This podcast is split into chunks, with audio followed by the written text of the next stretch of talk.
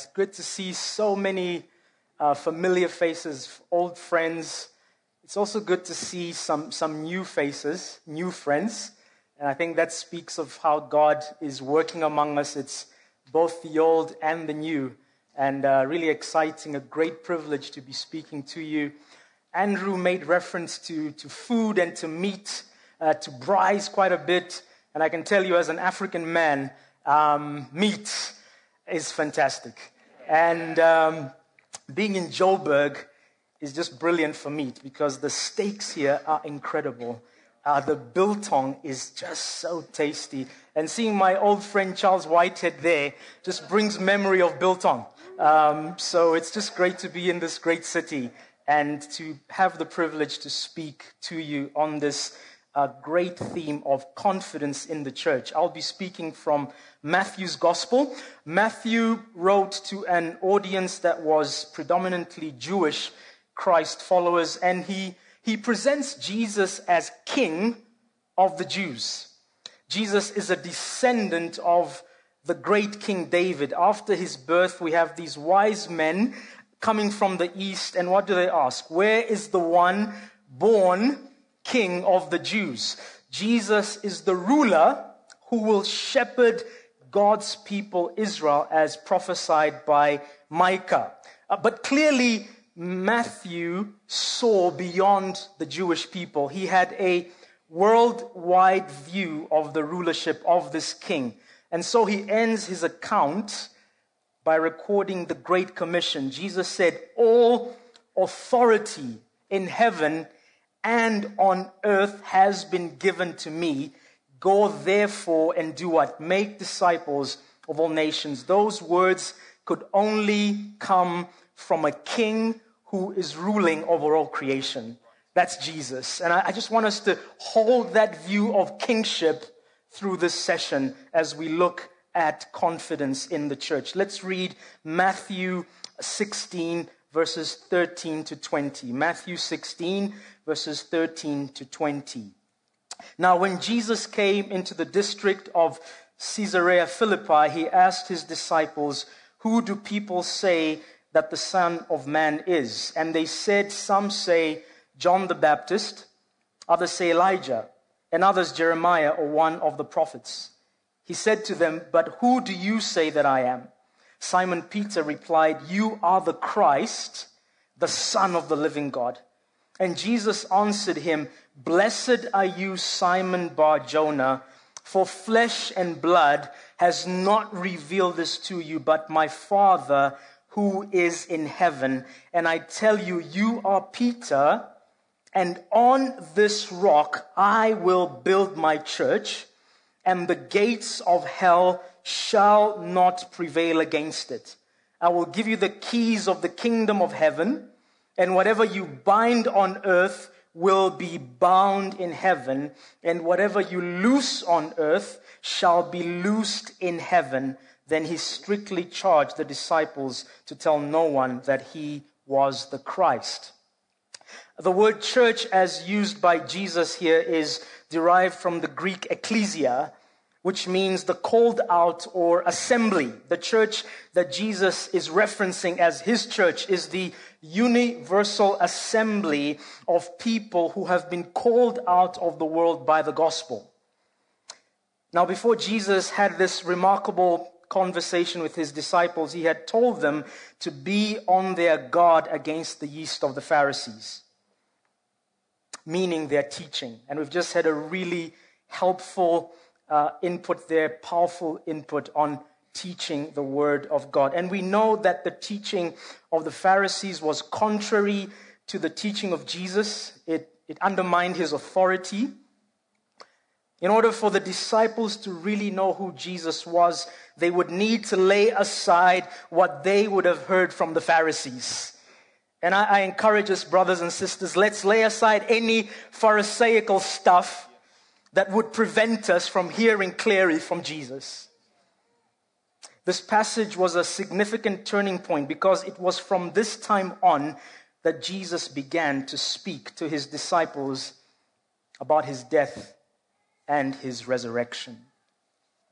Now, this, this passage is about the universal church. We can receive it by faith for advance here in Africa, in the UK, in the US, global, because we are part of the great bride of Jesus globally, the universal church. And because the universal church only finds meaningful expression in local churches, we can receive these words by faith for every local church that's represented here. And I want us to focus on five reasons why we can be confident in the church. Reason number one we can be confident because the church is built on Jesus. Peter said, You are the Christ, the Son of the living God. And what did Jesus, what was Jesus' response?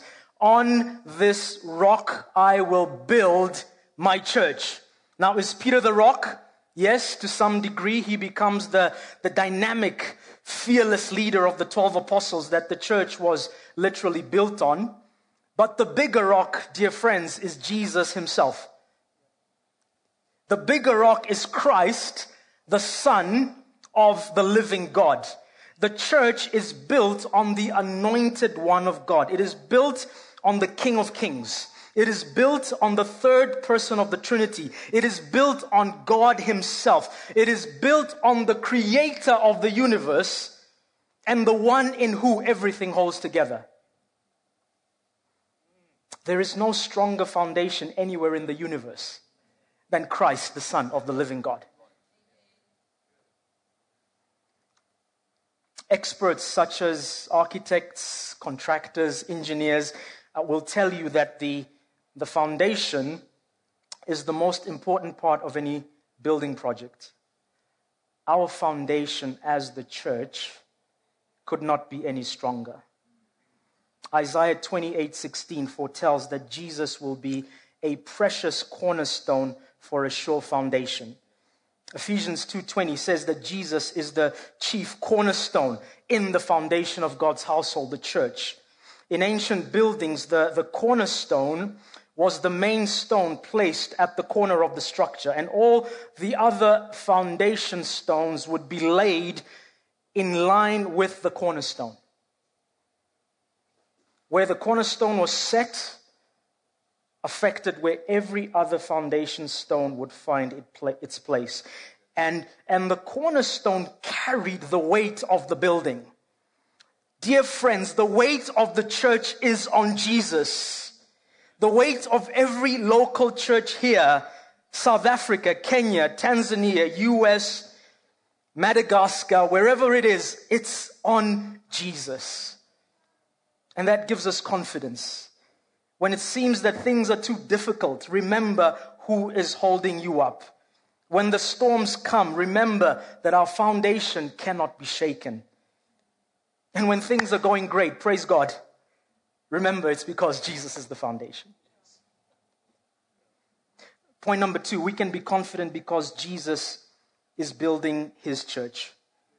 Jesus said, I will build my church. Now, we, we certainly have a role to play in building. Uh, writing to the Corinthians, 1 Corinthians 3, uh, Paul says he was an expert foundation builder. And he says that someone else built on that foundation and that each one should be careful how they build. We get to build for Jesus. We get to build with Jesus. I mean, that is mind blowing. It's amazing. But the chief builder is Jesus himself.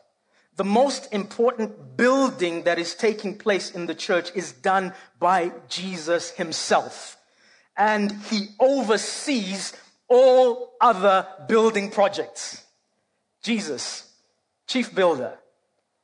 Jesus is not only the foundation, but he's also in charge of everything that is built on the foundation. If our building, what we do, is of greater consequence than what Jesus is doing, then there's a problem. If it depends more on me or on you, than it depends on Jesus, we're in serious trouble. Psalm 127, verse 1 Unless the Lord builds the house, those who build labor in vain. But praise God that He has committed to lead this adventure of building his church. What a powerful source of confidence for us. As a family, we are, we are preparing to start building a house in, in Dar es Salaam. And it's been a, a faith building experience so far. Um, we've chipped in on you know, what the house should look like, where it should be. Uh, we've asked questions about the foundation, and we've been told that is really important. Uh, but you know, we are so relieved that the experts are doing the real work. It's like, okay, Trudy Isheshi, get a shovel and build. No, we're going to leave it to the experts. And more than that, we are saying, God, please, will you build this house for us? What a relief that Jesus is building his church. And this truth that Jesus is building his church keeps us from being driven. You know, we can plant, uh, we can water, but only he can bring the growth. It also keeps us very, very motivated because we have the best builder spurring us on. The champion builder. He's the one saying, hey, come on, guys, let's keep going. We're not driven, but man, we're so motivated. Point number three we can be confident because the church belongs to Jesus. Jesus said, My church. The church belongs to him, it is his people, it is his family. It is his body. It is his bride. It is his assembly. It's his living stones. It's all his. The church belongs to the highest authority in the entire universe. No one, nothing has the power to take over the church because the church is in the hands of the King of all kings and the Lord of all lords. It's His. And this gives us great confidence it also keeps us from being authoritarian. Because we don't come over the church and say, hey, listen, I'm ruling over this as my church. No, it's his church. Where, where we have delegated authority. This also keeps us as good stewards. We do have authority and we do have ownership. I mean, you're my brother, you're my sister. Uh, Malcolm spoke of father, son. We, we belong to each other in such an intimate way. And it's fine for us to say, that is my flock under Jesus. There is that sense of ownership, that godly sense of ownership, but we do understand that we are stewards. There is a greater shepherd over the church. He has made us under shepherds who will be held to account great confidence for us. Fourthly, we can be confident because Jesus has promised that the gates of hell will not prevail against the church. He said that. The gates of hell shall not prevail against it. Now, in, in ancient times, cities were, were surrounded by walls. And entry into the city and exit from the city was through the gates. And the gates of the city were a place of authority. So, for example, Boaz sat with the elders at the gates of Bethlehem, place of authority. He was a, a man of stature in that community. The husband of the wife of noble character in Proverbs 31, he sat with the elders at the city gate respected man. So, so the gates were this place of authority, this place of in and out. So, one way of understanding what, what Jesus is saying here when he says that the gates of hell will not prevail against us, he is saying that the, the authority of hell will not prevail against his church. The collective wisdom, the collective decision making of hell will not prevail against the church. Brothers and sisters, we are in a war and there is no demilitarized zone. The armor of God is needed daily. Some battles are lost, but this is a war that our commander in chief is firmly in control of. And he has given us a great promise hell will not prevail against his church.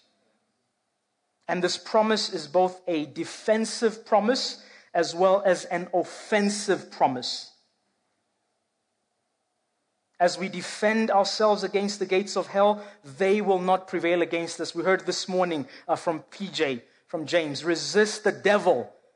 And what does it promise? And he will flee from you as you have submitted yourself to God. Resist, he will flee from you. Also, as we wage war against the gates of hell, they will not prevail against us. The church must be offensive. Dear friends, if we are not offensive, why do we call ourselves advanced? Come on. We are an offensive people. Jesus was not on the defensive when he left heaven. That was an offensive move. It was a missional move. And then he comes and he says, You go and make disciples of all nations. We are by nature an offensive people. We are on the attack. We defend and we attack. And we go on the offensive by, by making disciples, by planting churches, by strengthening churches, by, by showing love, weapons of love, through prayer, through, through sacrificial living, sacrifice of, of leaving friends and, and family and heritage here to move to America. That we're going on the offensive again. We go on the offensive by healing the sick by proclaiming the word, by the power of the Spirit. In Joshua chapter 6, Joshua gives the command to march around the, the walls of Jericho. And do you know what word he uses there? Verse 7, I think it is. Advance. Advance. Go round with the Ark of the Covenant. Advance. As we advance against the gates of hell, they shall not prevail against us. That's the promise that gives us confidence. And finally, dear friends, we can be confident because the church has been given the keys of the kingdom of heaven.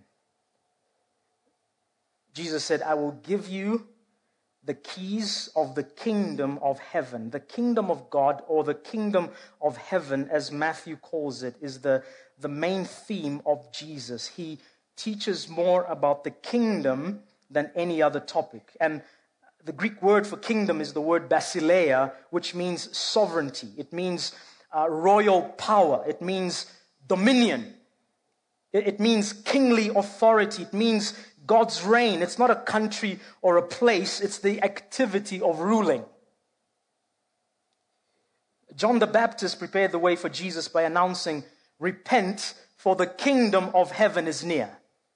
And when Jesus began his ministry, his words were almost identical to John's. Mark records them for us in, in chapter 1. The kingdom of God is near, Jesus said. Repent and believe the good news. In Matthew 4 23, we read, we read that Jesus went through Galilee, teaching in their synagogues, preaching the good news of the kingdom and healing every disease and sickness among the people. In Jesus Christ, the rule of God would be experienced in a way that it had never been experienced before. This king that Matthew had understood, his rule had come in a way that it had never come before. With the coming of the kingdom, the gospel, the good news had come. With the coming of the kingdom, healing had come. With the coming of the kingdom, deliverance from demonic powers had come. With the coming of the kingdom, righteousness, peace, and joy in the Holy Spirit had come. And, and who is the agent of the kingdom? The church. That's amazing. You and I, we are the agents of the kingdom. And our, our high view of the church is strengthened as we have a high view of the kingdom. Jesus said the keys to his kingdom, his dominion, his kingly authority have been given to the church. Keys lock, keys unlock, they release, they restrict.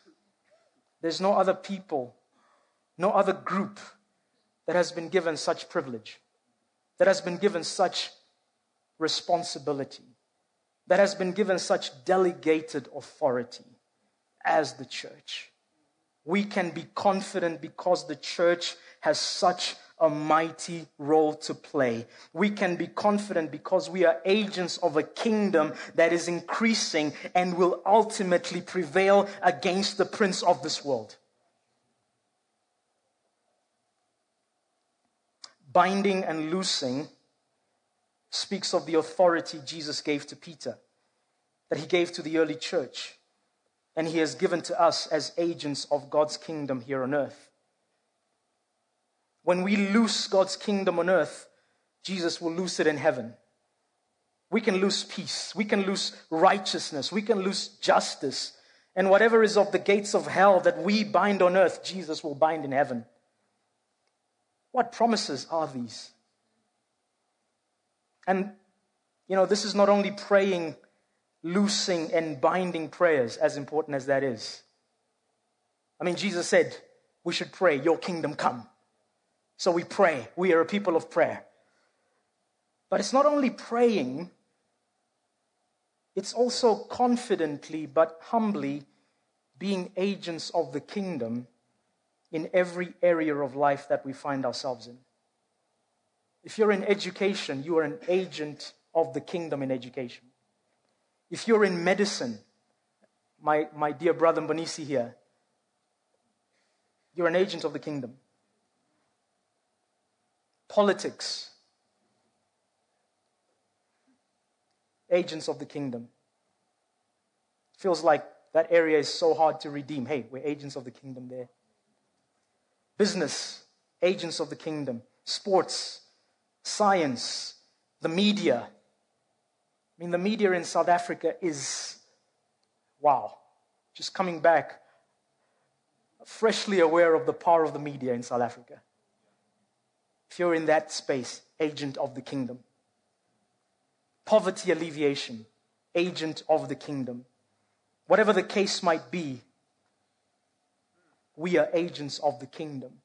See, it's not, it's not just church, it's church and kingdom. It's, it's church agent of kingdom. It's seek ye first the kingdom of God. And you, as the church, have the keys to unlock the kingdom. I want to draw to a close by uh, quoting from, from Dave Devenish from uh, his book, What on Earth is the Church For? Uh, Dave says, The church exists to be the agent of the kingdom of God the agent of God's rule on earth and the means of taking the gospel of that kingdom to every people group. I believe the church is very much at the center of God's purposes. And it is my aim to present a high view of the church, not as a static pastoral community, but as a vibrant, active body totally committed to world mission. Dear brothers and sisters, we may have come into this room feeling beaten as those that lead the church, as under shepherds of Jesus. We may have come into this room feeling disillusioned about the church. Brothers and sisters, as we heard in the previous session, don't let emotion determine reality. The truth is this we can have great confidence in the church because Jesus is the foundation, Jesus is building, Jesus is committed to the church. Jesus has commissioned the church to be his agent. There's no plan B. We can have great confidence in the church. Amen.